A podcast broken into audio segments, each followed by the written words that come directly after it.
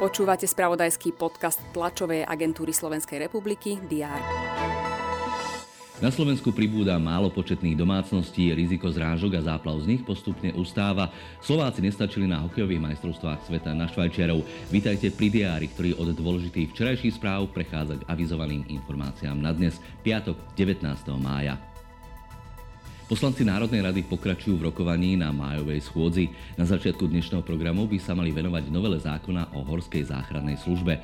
Návrh ráta so zavedením povinnosti nosiť lyžiarskú prílbu pre všetkých lyžiarov mladších ako 18 rokov. Aktuálne platí 15-ročná veková hranica. Poslanie zdravotných sestier a ošetrovateľiek či ošetrovateľov zvýrazňuje aj ocenenie Biele srdce, ktoré je vyjadrením starostlivosti, vedomosti a humanity v ošetrovateľskej práci piatok popoludní odovzdá Slovenská komora sestier a pôrodných asistentiek ocenenie ďalším laureátom.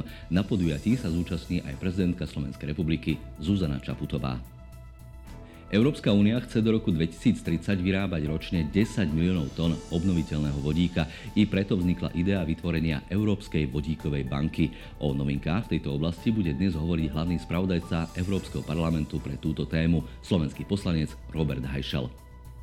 V Moskve sa uskutoční ďalšie stretnutie vedúcich diplomácií Arménska a Azerbajdžanu. Témou bude opäť riešenie 10 ročia trvajúceho konfliktu o Náhorný Karabach. K tejto téme sa má budúci týždeň uskutočniť aj rokovanie prezidentov oboch krajín. Náhorný Karabach je formálne súčasťou Azerbajdžanu, no žijú tam prevažne Arméni. Obe krajiny o región viedli už dve vojny. Slovenský hokejistov čaká v Rige na majstrovstvá sveta už 5. zápas a zároveň prvý, od ktorého fanúšikovia očakávajú povinné víťazstvo. Také sa však často dosahujú veľmi ťažko. Verme, že s Kazachstanom to ale nebude nervák a Slováci si pripíšu tri dôležité body do boja o štvrťfinále. Zápas sa začína o 19.20. Želáme pekný piatok a ešte krajší víkend a kedykoľvek počas nich ponúkame správy TASR na weboch teraz.sk a TASR TV. Thank you.